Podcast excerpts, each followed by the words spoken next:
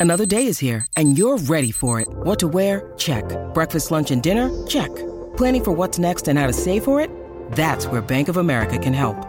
For your financial to-dos, Bank of America has experts ready to help get you closer to your goals.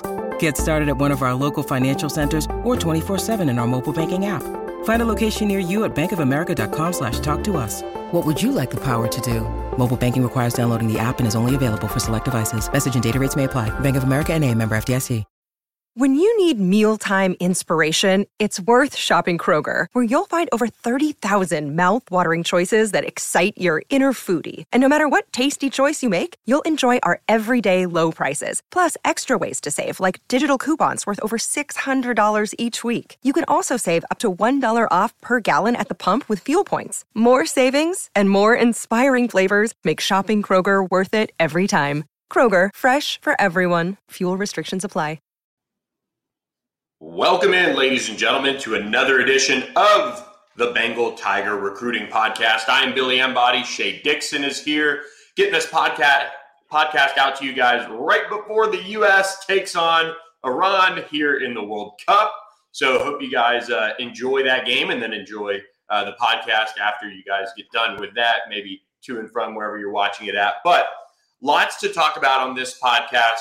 Uh, and we're going to lead off with kind of the bad news and then go through it and reset everything for you guys with the transfer portal heating up, a big target uh, deciding on Thursday, as well as maybe LSU finally getting that positivity from me on a five star prospect. So, Shea, we're going to talk about all of that.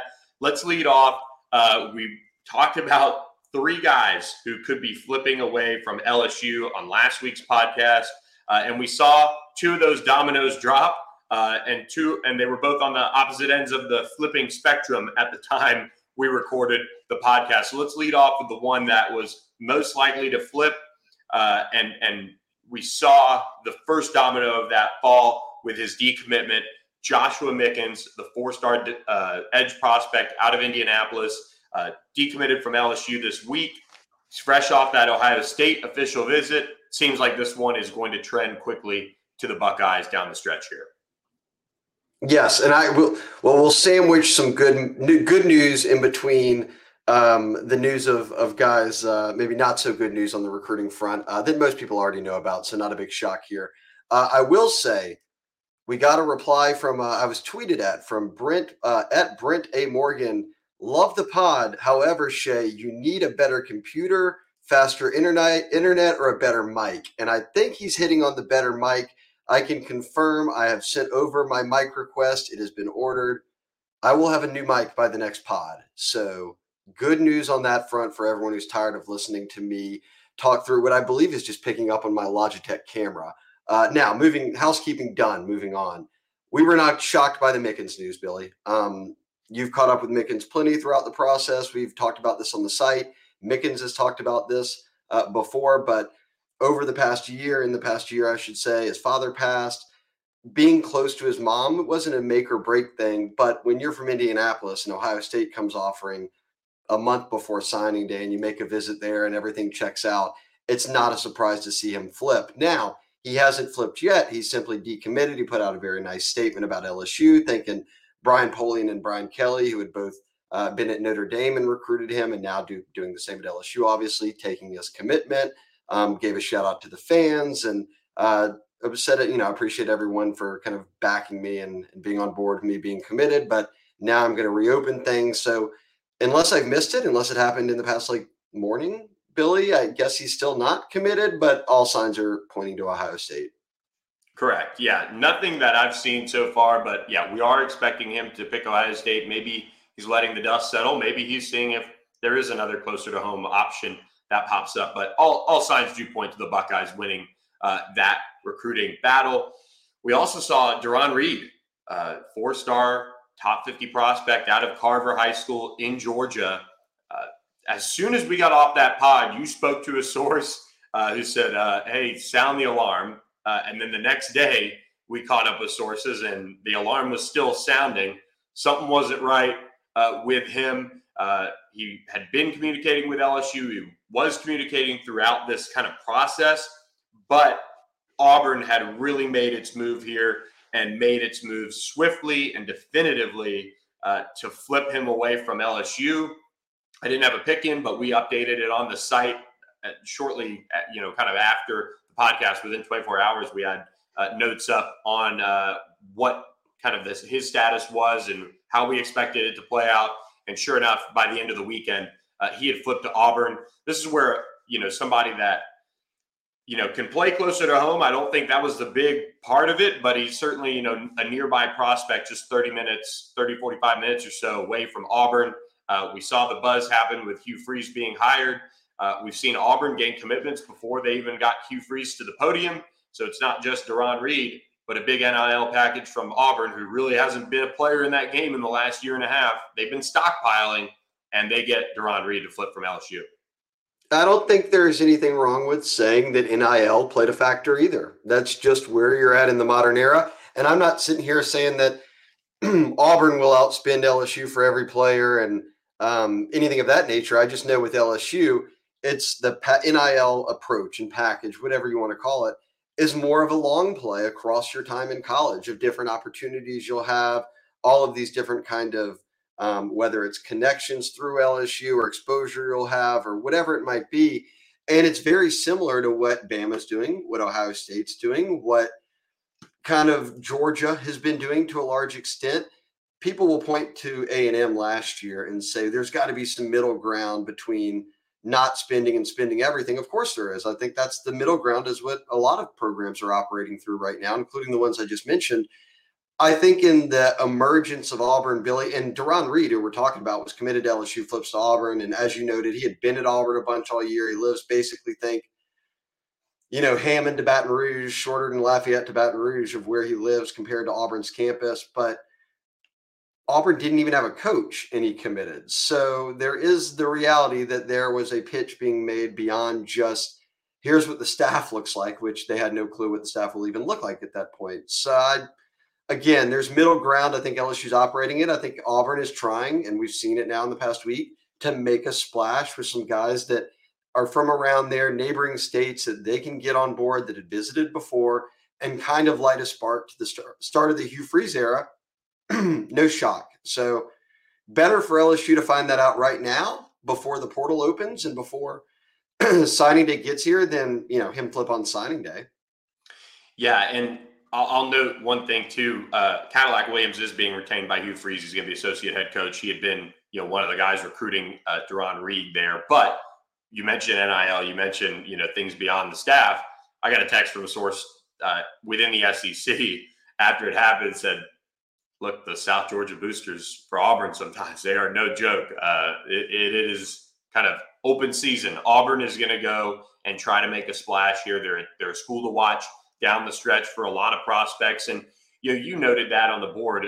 This isn't just a LSU problem, and it's not a problem. It's just a reality where there are some schools that are circling a handful of commits at an Alabama, at a Georgia, at a wherever, especially in the SEC. They're saying we're going to make our run on those guys and try to make some fireworks happen and go off. Auburn was one of the schools to get that done with Darron Reed uh, early on, and we're not even in, in December yet. This is going to be one of those roller coasters between the portal and high school recruits making those final decisions uh, and those final official visits. The the roller coaster and the ebbs and flows, as you like to say, of recruiting are going to pop up in a big way down the stretch here before the early signing period gets underway. Oh, in a big way. So we'll see what Auburn does. And look, LSU, people also say, are we going to finish with the dud? We'll talk about some guys here in a minute in the 23 class, but you know, do we finish with a bang? Are we going to go scooping up a bunch of kids? I've said it before on the podcast. You don't want your class to hinge on scooping up kids around signing day. You'd like to be in the mix for a handful, which is what they are. Desmond Ricks, who we're going to talk about, Toviano, we've talked about plenty. Um, really nothing new on that front. Nyckoles Harbor is taking it to the signing day in February. That's fine when you chase guys like that. You don't want to go into signing day with 15 commits and hope that you can land 10. So we'll see how signing day goes for them. Um, but again, but with the portal, I think being open December 5th, that will tell us a lot about how they can fill needs for next year. And then hold on to this class, at least what you've gotten so far. Try to add a few, and they'll be more than fine. Uh, we'll talk about kind of where they rank and maybe how they make and finish at the end of the pod. Uh, I guess another quick housekeeping note, Billy. Let's jump to 24 for a second before we get back to an important piece in 2023. So for next year, Sterling Dixon, no relation, is uh, committing to a school. What LSU, Auburn, and Bama, I think, are his top three. Um, I don't yep. know if he's told us anything different than those, but has visited LSU a ton. Speaks very highly of the program, the coaches. Uh, visited these other programs plenty. Was at the Iron Bowl this past weekend. He's going to announce on the first. I know this is for a far time away, so even if you get a kid like this, you've got to hold on to him for more than a year. But we're leaning in state, staying in state. I mean, it's tough to get Bama kids, especially if Bama's got them on campus right before they're announcing. Yeah, four star uh, linebacker, kind of an edge, a tweener, quite honestly, especially with him coming off the junior season. He's still got a year of developing to go. Sterling Dixon, a four star edge prospect, top 100 prospect on on three, uh, is going to make his decision on Thursday. Uh, you alluded to it. Tough to get kids from Alabama that either of those programs really, really want. Both those programs really, really want Sterling Dixon. I would say the Tide have a lot of momentum right now coming off of that visit. Um, spoke to a source close to Sterling Dixon, and, and that's kind of the feeling I got. Uh, it's the feeling we've gotten talking with sources. But we'll say this, and I'm not saying LSU is going to go out and flip a kid that either commits to Auburn or Alabama uh, from Alabama, but he's still going to take visits, from my understanding. He's still somebody that all three programs are going to recruit and watch how he develops because I, am in the believer, belief that he can be an edge prospect, but he's rated as a linebacker. He got switched to that earlier this year by On Three and, and a couple other recruiting services, I believe. So his development is going to be one to watch, uh, and I think he's got a, a good uh, you know path that he's going on. Where is he going to play at the next level? Will that impact where he ends up uh, when he kind of goes through these visits, watches things unfold? So we'll have coverage on Thursday. Sterling Dixon going to announce. Um, we will not be adding, you know, or, or, we don't think at this point we'll be adding another Dixon. That will, you guys will have to really monitor on the site, I guess. But uh, a long way to go on that one. Uh, so at least check it out. Who knows? Maybe LSU surprises and um, reels them in. On the good news front, Spoke back to 23. Let's get back to the. Uh, we're, we're a month out from signing day. We can't put too much focus onto uh, juniors in high school right now. Absolutely not, which is why we're going to talk about one of the highly, most highly recruited guys left out there in the country, five star cornerback Desmond Ricks out of Ooh. IMG.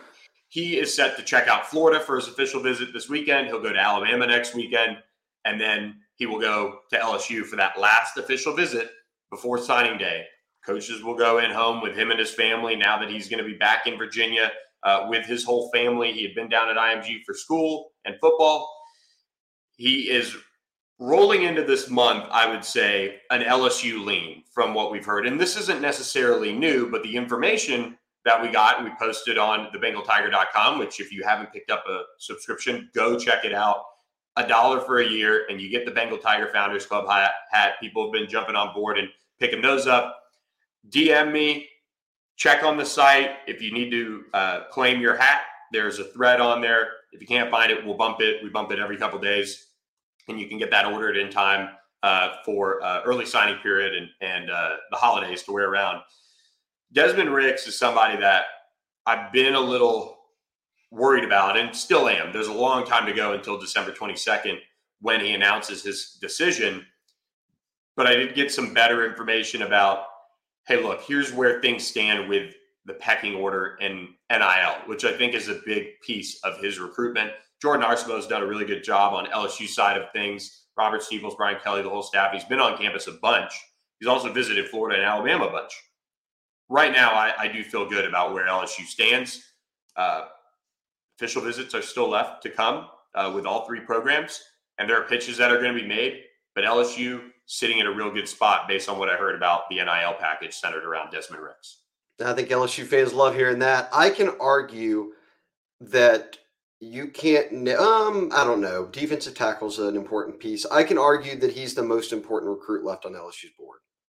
Uncommitted prospects out there. And i know toviano nicholas harbor isaac smith uh, who plays safety. Toviano plays db can kind of go in between corner and safety and harbor being a tight end d and type of athlete prospect none of those to me are as important as corner defensive tackle is very important i think they need some depth there beyond wingo and getting uh, Maason Smith back next year, it's it feels like you got Guillory, and then uh, you know even then you don't know what you're getting from Guillory in a post Jaquel Roy world. Maybe he raises his level of play some, um, but we haven't seen anything from the rest of the group yet. So defensive tackle is important.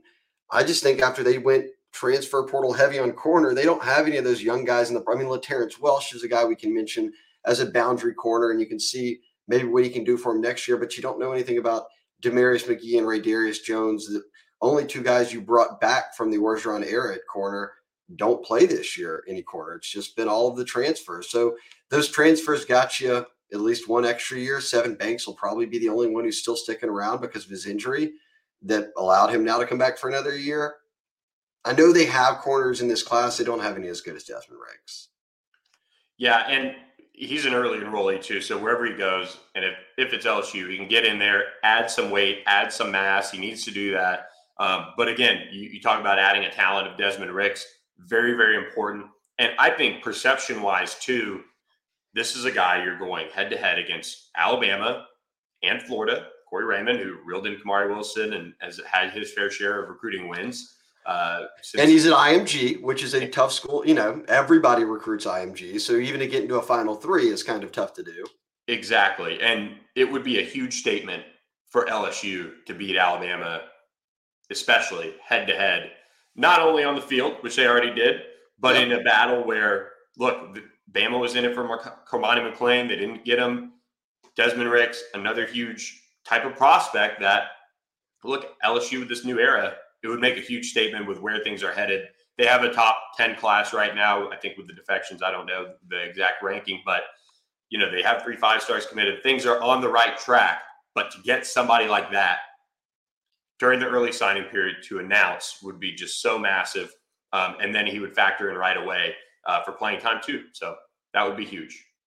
Yeah, I just think as I as I look at the roster rebuild that's in front of Brian Kelly and the staff, corner was like issue number one a year ago, and I almost think it is again now. So we'll see. I think it'd be a big pickup for him. You'd obviously um, you want to get back to recruiting those freshman, high school, high level cornerback prospects. Desmond Ricks would be a great way to kind of start that, and you've got some other guys obviously in this class that can help build that initial foundation and go from there. So, yep, as you said, he still has Bama, Bama, Florida, or I don't know what order that's in, Florida, Bama, maybe but then LSU last for his official visits. That's three big weekends at three different SEC programs. A lot can happen, but I feel like, and you wrote a, you wrote a breakdown on the site, so I won't spoil all your info there. But uh, the sense was that if we felt like LSU led going into these visits, we feel even better about that right now. Absolutely. So we'll see how they close it out with Desmond Ricks. The transfer portal, though, just about starting to pick up. We're seeing guys declare their intentions to enter the portal. We've seen FCS guys, which I don't think LSU will be too involved with guys there. Um, but we've seen Kyle uh, Morlock, tight end out of uh, D2, um, shorter college, enter and pick up an offer from LSU. But the FBS portal window opens on December 5th. Shea, you said it on the board, uh, and you'll say it again on the podcast. We don't anticipate guys entering really before the SEC championship and kind of taking away from that. But we think it'll be a pretty active – uh, time for LSU, both in the acquiring new talent and probably some guys that make sense uh, that'll move on after this season. So we don't know the whole picture just yet. Who's going to be gone? How that's going to affect roster numbers? But just looking at it, and, and I think I know one of your answers here. Your biggest needs entering the transfer portal right now with that window opening and where LSU stands with everything. Um, yeah, you got to go back to corner um, as maybe number one. If not, defensive tackle is certainly a spot you need to find some depth at. Um, losing Darron Reed, obviously, uh, is a guy you thought could kind of play a little bit early on and then be a real player for you on the interior. With him flipping to Auburn, that makes it a little more paramount. I don't think they're going to get like a Jordan Hall type of guy. You know, he's talked, he visited LSU, but he's talked up a lot of schools. We'll see ultimately where he ends up. I think they need to find it through the portal. So I'd rank DT I still think they need tight end help, and obviously they do too. The only portal offer they have out is, as you mentioned, um, Kyle Murlock out of Shorter University, so he's a tight end. those three, I guess, would be big for me. Running back, I, I, know people are monitoring just because it got real short on depth here at the end, but you still have to see what John Emery and guys like that are doing. If you're getting everybody back um, and you bring two guys in, you might be fine there from the signing class. I also think they'll go best available, Billy, at a number of spots. Like if if a very good safety or a wide receiver or whatever, you know, someone pops up and it makes sense, you go after them. And Brian Kelly said this that in terms of the current roster, he said a lot of that they did during during the bye week. They got a feel for who may go, who may come, um, or who may stay, all that. Then the, he said after SEC championship, so basically starting December fifth, he said we now have to juggle the portal opening, exit interviews with our guys leaving, guys entering the portal, um, signing day, being recruiting, being on the road, going in home with kids. There is a number of things now that because you have an early signing period coupled with an actual transfer portal window that's happening simultaneously, while also remember, Billy, they lose a week. Right now, everybody else can be out there recruiting. LSU and Georgia are in SEC championship, and same for the rest of the conference championship teams. You're just focused on the team right then and prepping for the game. You're not going out on the road all week to recruit. So that's a lot of things to juggle when it comes, but I think they already have a very good feel for what their in fact, I know they do, of what their kind of pecking order is in terms of, all right, if these things happen that we think, if we finish with this signing class and, you know, the guys we have, and if these guys leave the roster as we anticipate and these guys stay, what do we really need? And here's the positions and, and here's what we need to go ahead and figure out, identify immediately.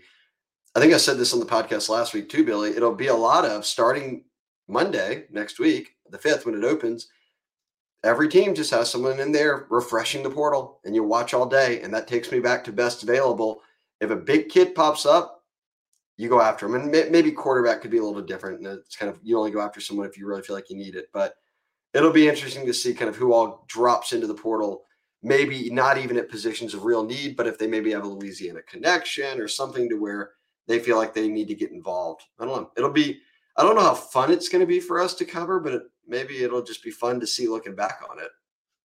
Yeah, and not to mention that once these kids go into the portal and they can really recruit them, you're dealing with coaches on the road recruiting portal guys as well. They're going to do in-home visits. They've got official visits they can bring them in on. It's going to be wild on that front too. Um, I would agree with you. I think corner huge need, defensive tackle, um, you know, most likely a really big need there. And then I, I still think I think wide receiver would be an underrated one. We see a lot of receivers go into the portal. We see a lot of receivers um, looking for new homes, looking for new opportunities, guys that have skins on the wall. We saw it last year with Jordan Addison. Uh, I think this upcoming season or this upcoming portal window uh, will be kind of a telltale sign for, for what the market looks like with transfer receivers. You're going to lose Kayshon Boutte. you lose some veterans. And I still think after, you know, watching this kind of group this year they need to inject, you know, maybe a, a portal ad there, somebody that can take the pressure off of a Shelton Sampson, uh, a Jalen Brown, if he does in fact ink with LSU, which we're hearing good things, a Kyle Parker, Kai Preon, all those guys to kind of develop. I mean, remember Terrace Marshall, who was coming off his injury, but especially Ja'Marr Chase wasn't Ja'Marr Chase when he first walked in the door, and you know you saw the talent, you saw where it was going, but it wasn't like he came in and was a 1,200 yard receiver. It's a hard adjustment. And so adding a veteran receiver is something that I would do. And it comes down to best available. Kind of the same thing you were talking about. If you get the opportunity to do something like that, I think LSU does it. Um, and I think that's an underrated kind of position when looking at the the portal needs. It's probably not talked about enough. And we've seen some big names already kind of enter. Dominic Lovett uh, from Missouri, Missouri um, some other guys with St. Louis ties, uh, you know, where a Robert Steeples could get involved like he did with Mekhi Wingo uh, guys like that. I think Jamar Cain, with how he's recruited nationally in the past, uh, could really get involved with some of those guys, especially at defensive tackle um, across the country. We'll see names pop up. Um, obviously, ton of uh, rumor mill around Texas A&M, of course, um, which has kind of died down a little bit since last weekend, unfortunately. But that's still a program that we've seen guys enter the portal or announce their intentions, and there's going to be some turnover there. Can LSU capitalize it capitalize on it with the right guys will be something to watch, uh, and and we'll kind of see where it goes from there. Yeah, I also want to point out one thing that will be interesting to watch, LSU took as many transfers as USC, Ole Miss. The those three took well more than anyone else in college football a year ago. You saw it pays off for them too. Um, Ole Miss had a great start to the season. They stumbled down the stretch, but uh, USC playing great, LSU winning the West, uh, playing for an SEC championship. Beyond Tyler Steen, correct me if I'm wrong. Uh, Tyler Steen was a Vanderbilt offensive tackle. He visited LSU, uh, ultimately went to Bama and started there this year. I think they signed 16 guys out of the portal. I can't remember anyone other than Steen who they really got in on that they didn't get. So you yeah. feel like they're being selective to a point where if they actually do get in with a kid, they feel very good about their chances. They feel good about the fit. Um, a number, of probably half that group was from Louisiana. So I don't think they're just going to be throwing around offers and getting in there with every kid who hits the portal. I think it'll be a very direct approach to what positions they need, what kind of guys they want, where they might be from. Um, but it'll be interesting to watch. They won't take as many as last year. We know that. Uh, 25. Oh, whoa, whoa, whoa. Let me back myself up now. I've been saying 25 commits for a while now. I think they're down to 23. 23 commits? Yeah. Uh, way to let people down there, Shea. Uh, 23. Not bad. where they're at. Uh, I, I, would bad. say we've talked, I see anywhere from 8 to 12 depending portal on guys. Portal guys, depending on. That's a that's a large number for me. I bet it's seven to ten, but I don't know for sure. Yeah, little little overlap on our numbers there, but I, I would say this: there are guys that maybe surprise and enter the portal or go go pro. You know, I think Mekhi Garner is a guy that has you know one more year. Indications are at least, and we post you know posted this on the board. He could very well turn pro. You know, he, he He's somebody that has played a lot of football. He has tape out there. He had a decent season. Could just go try his hand at the pro ball. I don't think so, huh? Wouldn't surprise me. Wouldn't surprise me. But are you talking I think about the good thing with the staff is they probably during this week have had meetings and have had these talks with players and kind of gotten an idea of what their plans are after SEC championship with the window or have already gauged their interest in trying the pro waters, they'll have a really good feel for this roster. I think that's one thing with the off-field staff, especially that you know building the portal database and guys to monitor and all those things. It's part of their job. They've got a real good feel for that. Were you talking about who were you talking about? Wingo? No, Mekhi Garner. Oh, oh, when you said Mekhi, I thought you said Wingo. I was like, I think he's only a sophomore. You're scaring people, Billy. Yes, Garner, I do think will go pro. I think he's the best corner they had this year. He put out more than enough film, I think, to be between here and UL to have enough for an NFL combine and draft or whatever it might be.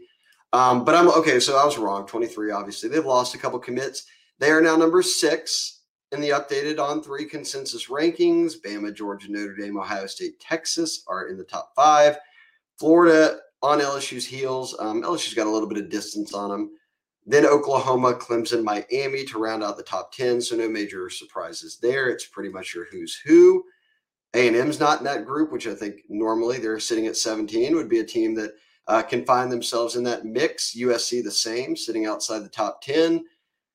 When you look at how they might could finish here, and we're not going to name names because we do that on plenty of pods and we'll do it in the future, but 23 commits, you know who's left on the board. You're getting a feel for what the top five or the top 10 looks like. I have said I think they finished somewhere between four and six. They're at six now. I am going to expand that to somewhere between four and seven. But I think that if they do land some of these guys late, we talk about a Desmond Ricks, you're more well on your way to being in the top, closer to four than seven. Not that any of this matters. I don't, as long as you've addressed your needs, you're happy as a staff Fans love to debate the recruiting rankings. So Billy would say you top four, top four to what? They're not finishing above top four, I don't think. Uh, I have a hard time seeing them finish in the in the top four. I would say five to seven. I think Ohio State's got a chance to close some guys. Um, who knows what A and M does? Um, you know, with some changes and maybe some revitalization of that staff in College Station and they can make a run and close strong. I mean, they're still after guys like Peyton Bowen, uh, five star safety, who's teammates with Ryan Yaites. The, that would be a major mover. Um, I would say anywhere from from I think five to seven, and I think that would be a really nice haul. And okay. you know, other schools are going to get more commits. Other schools are going to get more, you know, talent added.